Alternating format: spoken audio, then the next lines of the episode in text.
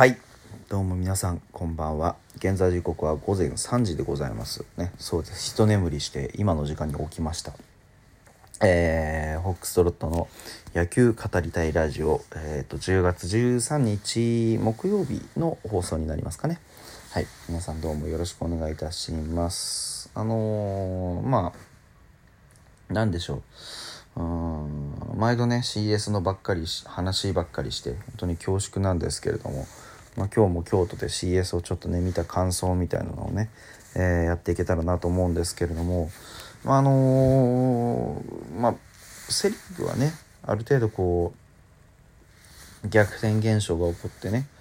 でパ・リーグはもうほんと順当にね、あのー、ここまで、えー、まあ勝ち星をこう積み重ねてきていたチームが上がってきたと。もう要は下克上が起こらなかったと。まあそんな感じなんですけれどもでこの今日も京都でヤクルト阪神とホークス対バファローズだったんですけど本当にあの何て言うんでしょうね測ったように物事がうまくいくチームとそうでもなくて、まあ、なんかこう物事がうまくいかないチームの差というかなんかそういうところがすごく見えたなというようなそんな気が個人的にはしてるんですよね。あの例えばですけど阪神の初回の攻撃、ね、中野がライトへ三塁打。で島田が、ね、内角高めの球を打ってライトフライ。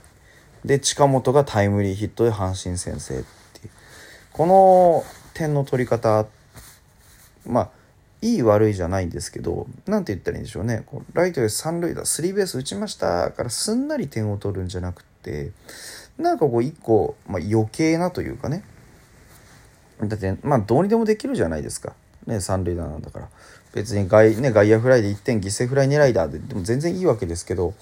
なんかこうねあのー、浅めのライフフライになってしまう。ふう。失礼しました。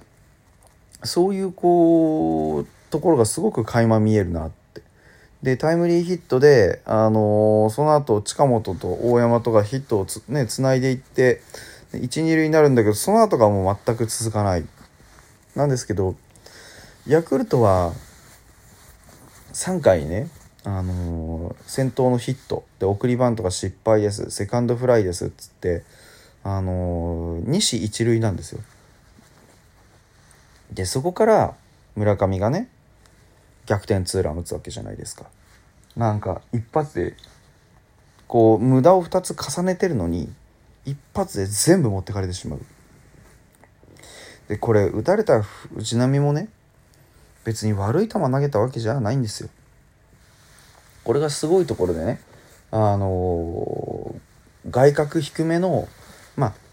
ギリギリ厳しいか厳しくないかで言えばそこまで厳しい球ではないんですけど、決して簡単な球ではない。そういう球を、しかも藤波のね、ストレートを、こう、まあ、捉え方はそれぞれだと思うんですけど、完璧に捉えて、逆方向へスーッと持ってかれてしまうあれ多分藤波相当ショックだったと思うんですよ 藤波からしたらあれは別にそんな何て言うんでしょうこうめちゃくちゃ失敗した球でもないし何だったら苦しいピッチングの中で苦しいピッチングというか苦しい状況の中でのまあ渾身の外角ストレートだったと思うんですよ。でもそれをあの体勢やや崩されながらもミートされて なおかつあのそのミートされたものがスタンドインされるっていう自分のストレートがそんな簡単に多分相当悔しかったと思うんだよな。だから藤波君ももしかしたらねメジャー行きたいなって思ってるかもしれないんですけどこう日本でねこの村上宗隆に対してどういうこうピッチングをしたかっていうのは絶対にこうねあっちのスカウトは分かるわけじゃないですか。だからもうこの時点で選手の格付けみたいなのがバチーンって決まるわけですよね。なんかこう理不尽なまあ本当に理不尽だと思うんですよ。なんかすごくなんて言うんでしょうね味方は三塁打が出てノーアウト三塁から1点取るのが精一杯なのにあっちは、ね、通常のヒットからあのー、送りバントの失敗とかみたいなミスを重ねても村上の一振りで一気に2点が入ってしまって逆転されてしまう。この得点に対するフットワークの重さ軽さっていうのが、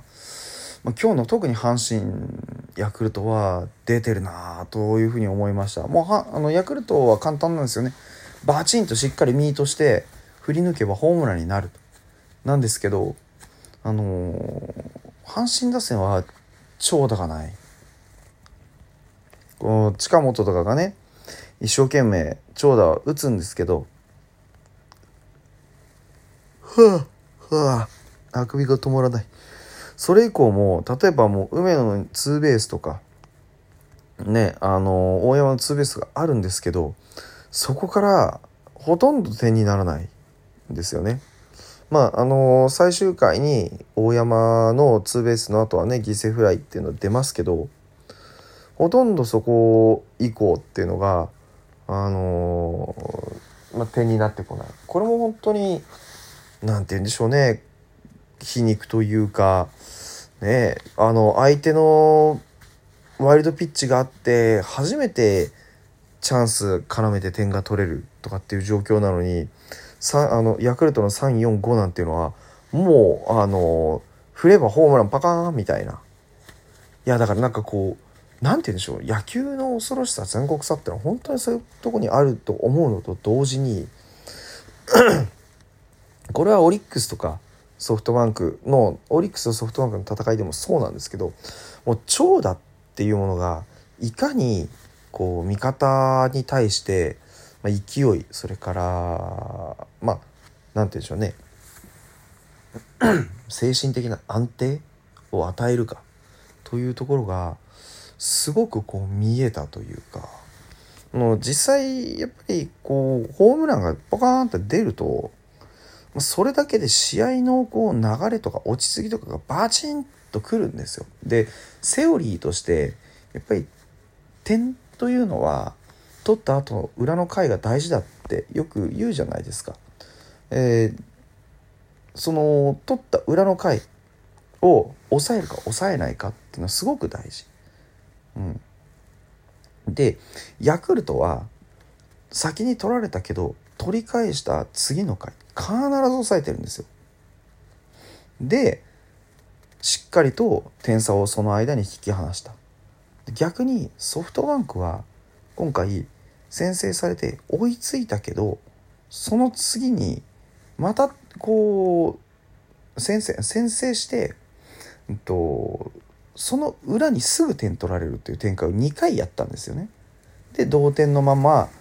いったと思ったら杉本にホームランを浴びた。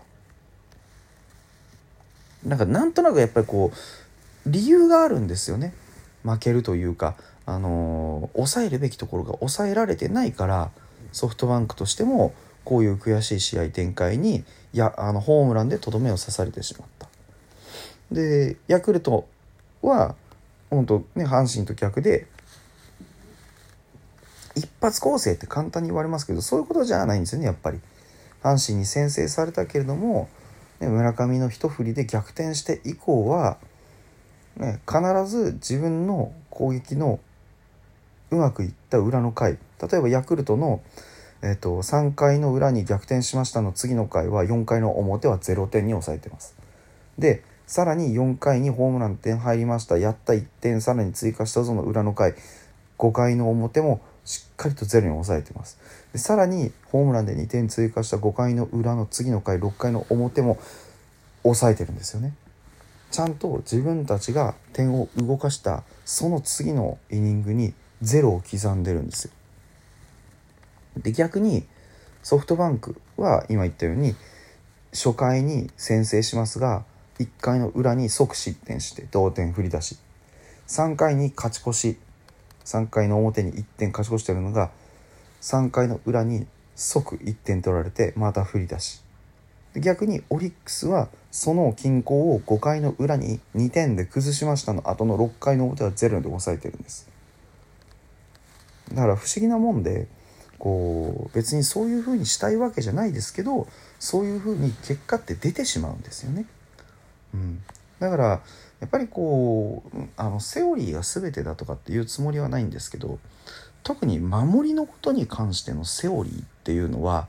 かなりその試合の状況に響いてくることは多いです。だからあのね昨日までの試合でもそうですけどフォアボールを出さないとかねランナーはちゃんと進めましょうとかなんかそういういろんな約束事じゃないですけどあるじゃないですかそういった物事っていうのは非常にねやっぱり響くんですよね。